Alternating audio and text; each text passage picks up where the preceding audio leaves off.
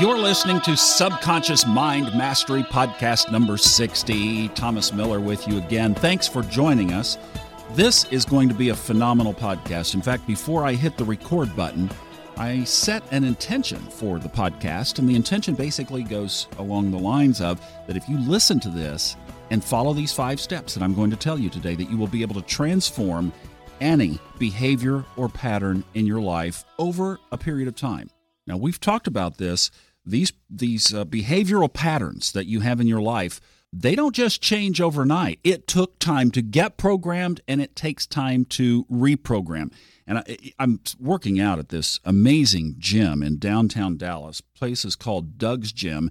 It's been there for 52 years. I think he started the gym in 1962 there's no way that i could eloquate the energy that is in this place. Doug is a classic. The man is 84 years old, and he hits the punching bag hard enough that if that were like me, he could put me on the ground. He lifts weights every day, and he's just in amazing shape. So I've been working at Doug's gym. And one of the things that he said is that people will come into the gym and they won't stick with a program. They want things to happen so quickly and you're not going to build your muscles in a three or four week period. And it's the same thing with your psychological and your emotional and your behavioral muscles. They don't change overnight. And the thing is, is will you stick with it? I mean, that's the deal. If you want a drive-through recipe, this is not it. But if you want five simple steps that can help you reprogram an area of your life that you would like to change, this is the recipe. Have you ever been skiing and gone uh, down a run that had very fresh powder snow where nobody else has been on that run? You were the very first one to go down. Picture the skis, picture the runs that you make with your skis as you go down this virgin powder snow. Then think about if you could come back up again and follow in your exact tracks where you came down the first time.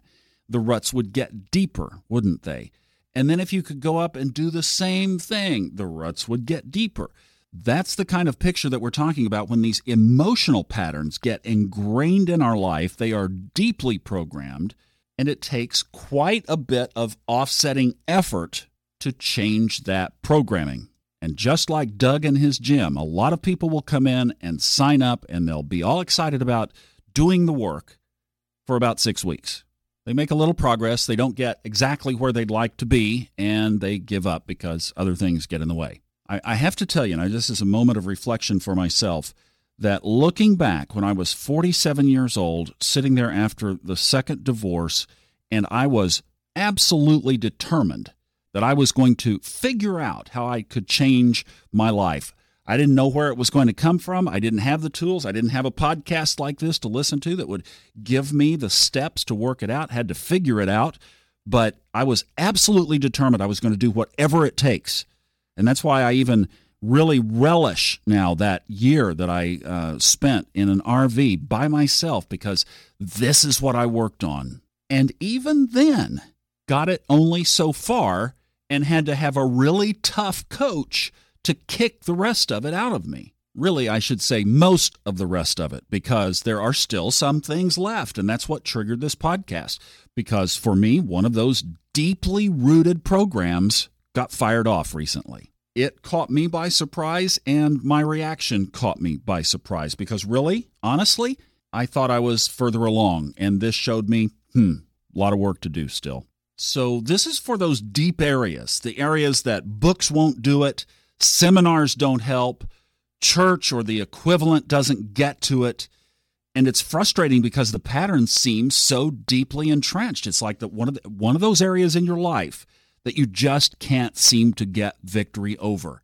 You can't seem to react or respond the way that you really want to. It's those areas that catch you, and then after it happens, you feel bad because you didn't respond the way that you would prefer, and probably followed by dot, dot, dot, again.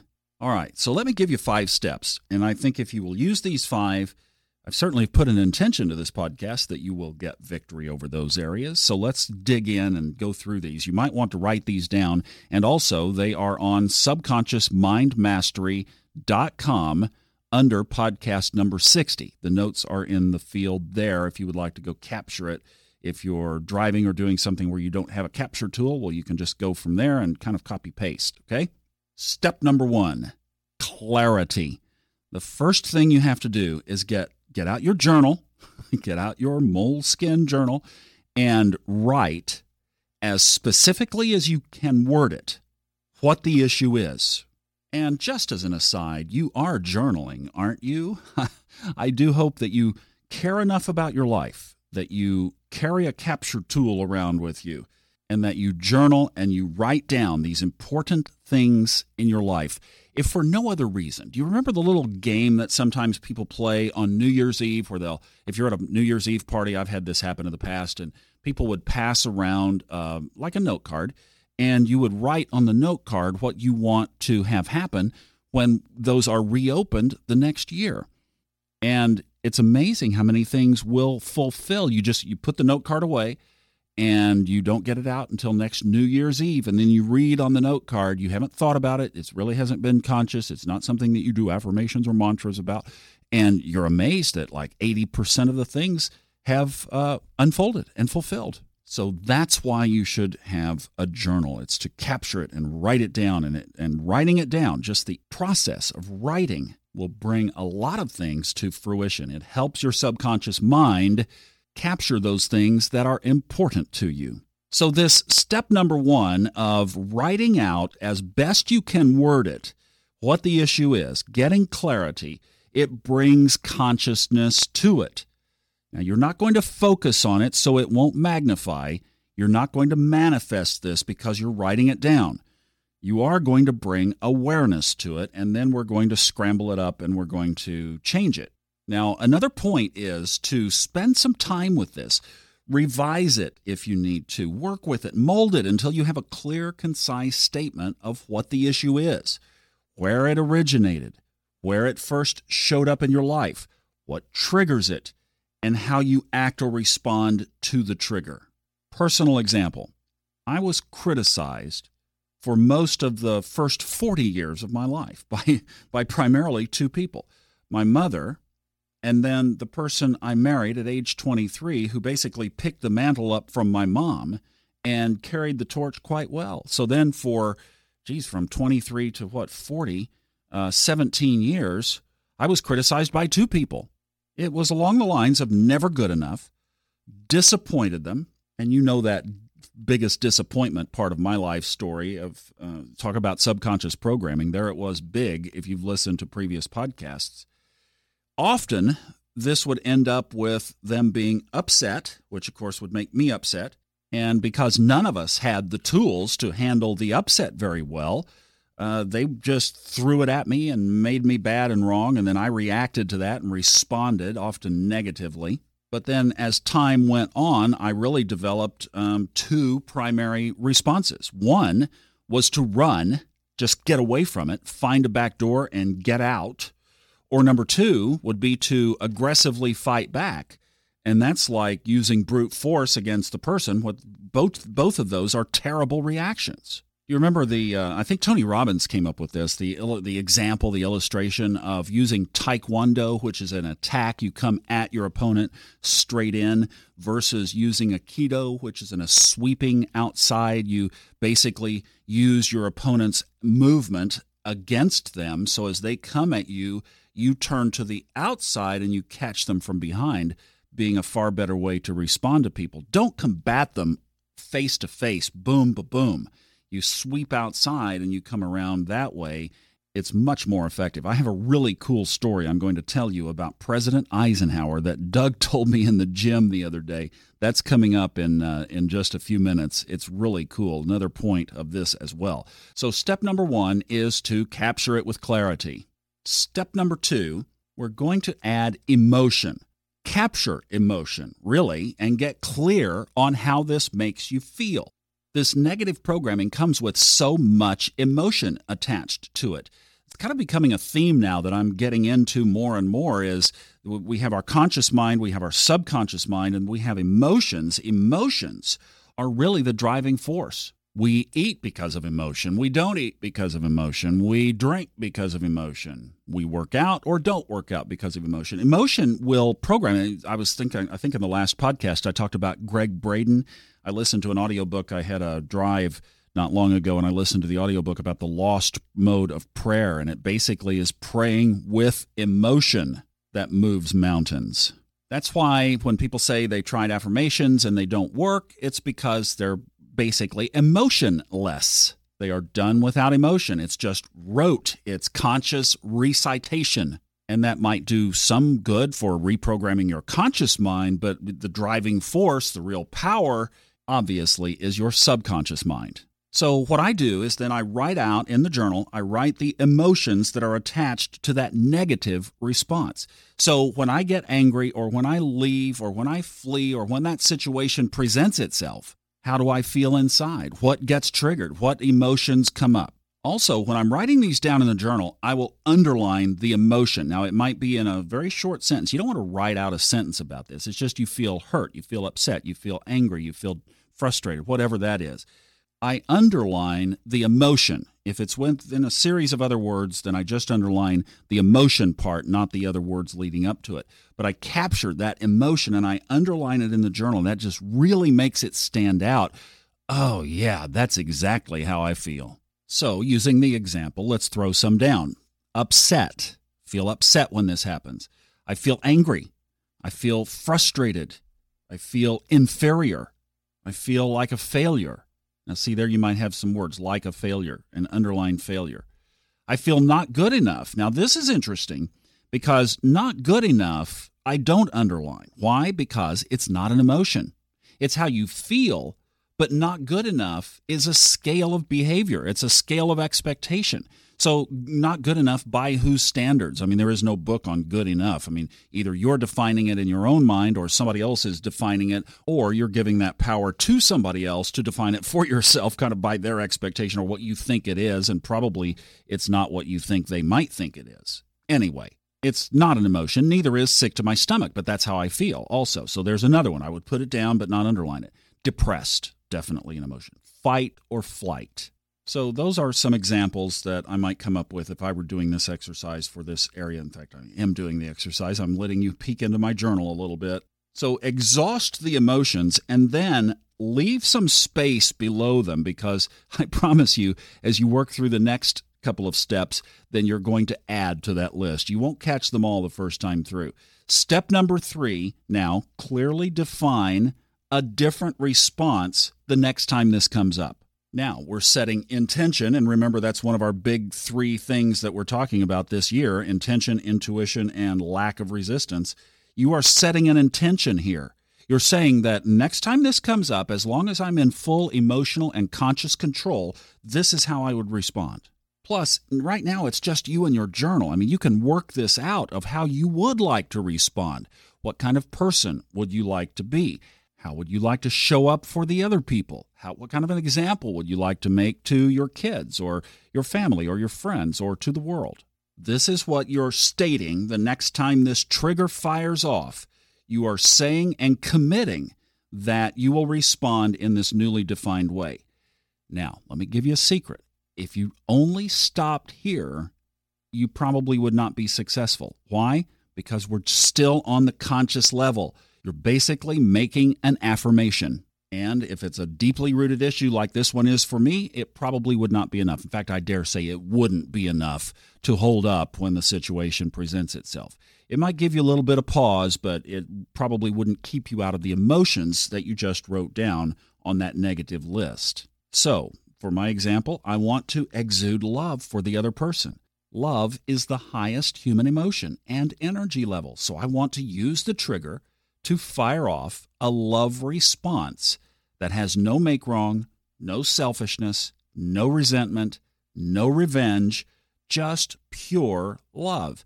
Dodson level 600 love if you've listened to the audiobook Levels of Energy. If you haven't, there are links on subconsciousmindmastery.com or go to Audible and look it up. The book will change your life. So this would drive my new behavior. So in love, if I have offended, I would clean it up. In love, if the conversation is simply two different perspectives, then I could surrender mine and honor theirs. I told you that Doug had a great story about President Dwight D. Eisenhower. He said that after the presidency, Eisenhower went back to Kansas and was reminiscing with an old childhood friend that he kept up with all through the years, and they were talking about their their uh, early days together. And I presume by the question that the man didn't know this side of his friend's life, but he said, Ike, how did you do it? How did you go from our rural Kansas upbringing to becoming a five-star general and then ultimately president of the United States? How did you do it? What was the what was behind that? And Eisenhower's response was that he simply swallowed his pride and kept quiet. And he said by staying quiet, nobody knew where he was. So he gained a lot more trust by the people around him, especially in the military, by just remaining quiet and swallowing his pride. There is a lot of depth and wisdom to that. All right, so we've done step number three. Now we're going to repeat the step that we did in number two. So it's really kind of 3A. Now you're going to add the emotions. So next time the trigger comes up and you respond in the positive way, how does that make you feel? So, again, in the example, well, obviously you're going to feel love or loving. Uh, it would make me feel fulfilled, certainly contributing. Now, here's an example where you want to leave space on those negative emotions because contributing came up for me of how I would feel if I were using this new behavior. And I didn't note anything on that in the previous list. So I would go up to the previous list and put the opposite of contributing. So that would be something like separated or withholding. Withholding is not an emotion, but suppressed is an emotion. So I might add separated and suppressed. And I would put withholding down, I just wouldn't underline it. You want to go for the emotions. I would feel happy. I would feel connected. There's another one that came up that wasn't on the first list. So add disconnected. Uh, I would feel like sacrifice, like we're just we're talking about sacrifice in a positive way, sacrifice for the betterment of somebody else. So I'd put that down, but it's not an emotion, so I wouldn't underline it. All right, now you have your list. So you have the clarity of what the issue is, you have the emotions of how it makes you feel, you have your new list of how you would respond next time given the choice, how you'd like to be in the world, how you'd like to be for yourself. So now let's start to reprogram the subconscious mind. It's always better if you do this truly in a meditative state. So buy one of the Kelly Howell Brain Sync uh, alpha or theta audios if you don't already have one. Use one that that is not one of her guided meditations or if it is guided make sure it has the music track simply by itself. You don't want other talking you don't want subliminal you don't want any of that going on. You just want pure alpha or theta music or some people just prefer no music at all. The next thing you do you remember podcast number 57 where fred walked me through a guided meditation you're going to neutralize the old emotion. Remember, I told you you're not going to manifest this by writing it down and listing out these negative states because now what you're going to do is basically that same process. So you're going to magnify the negative, you're going to blow it up as large and as big as you possibly can. Keep expanding it, keep expanding it, keep expanding it with the purpose that you're not afraid of it anymore. Now, let's be careful here because since we're talking about these deep, deep wounds, if yours is an especially deep scar, and, and I'm really particularly talking about abuse here, you may need professional help with this depending on where you are with it. I think I think that one area is one of the most hurtful and damaging emotional areas there is. It is so prolific and prevalent in our culture. And if that is the issue that you're grappling with, you can you can use you can walk through this, but I would strongly urge you, very strongly urge you to have professional help with this as well. So continue to magnify it till it becomes crazy silly that you really get yourself laughing, just like we did in 57. Another technique that works well with this is if you put people that are in your little act in costumes like clown costumes or make it a cartoon blow them up and make them like uh, the pillsbury doughboy comes to mind or a clown or just make them cartoony like foghorn leghorn i use him a lot or daffy duck you know it's like blip, blip, blip. just make them goofy so after you've done that and you're satisfied that you have magnified it to the point where you you're kind of laughing at it now you get it and you're not as afraid of it you've you've pictured it at its worst Then you visualize what it would look like for you to emit whatever it is that you're working on, pure love for me here, totally from your being. So become totally absorbed with that feeling. Magnify it huge in your movie mind. Recall a time in your life when that emotion was at its highest peak, and then magnify it even more. Feel the emotion of what that feels like.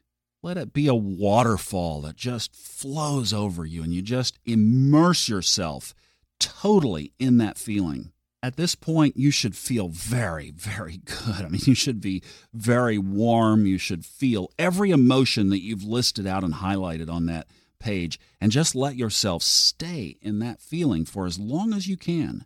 Because to shift this, you must change your emotion. All right, last step anticipate the next situation. Now, I'm not saying create it, I'm just saying where would you be? What kind of intersections in your life would you possibly encounter this the next time? Where would you be? Is it something that comes up at work or at home? Is it something that happens on weekends or during the weekday? Is there a pattern to it so that at least you could jump yourself out in front of it a little bit? Write that down in your journal. You're creating preparedness here so that you'll be ready. And then go back into meditation and see yourself responding with love or whatever it is that you're working on, diffusing the situation. Everybody's happy and loving. See the outcome with the people involved and visualize what it would look like for you to execute that positive thing that you are working on. Now, here's the clincher. Remember, I said this is no drive through process. Repeat this for at least 30 days. Mark them off on a calendar. 30 straight days if you really want to reprogram something. There's all kinds of science around 30 days. Some people say it even takes up to about 70 days. If you're in the habit of doing it for every day for 30 days, you might as well gosh, continue it on and just really solidify this thing. But if you're really, really serious, then 30 days is a minimum. What you're doing here is you're reconstructing brain patterns. And this is what separates the people who are dabbling from the people who are dead serious. If you really want this, you'll do it for 30 days. And just a final reminder be ready and alert. Because after you've worked through this process, the universe will be very happy to present you with a situation to test this. I promise. Look around the corner, it will be coming. So have your guard up and be ready. I hope that that brings some value and meaning to your life, and that if you are struggling with something in particular, that this will give you the steps to freedom and literally reprogram that behavior. Thank you for listening today to Subconscious Mind Mastery. I'm Thomas Miller. Enjoy the journey.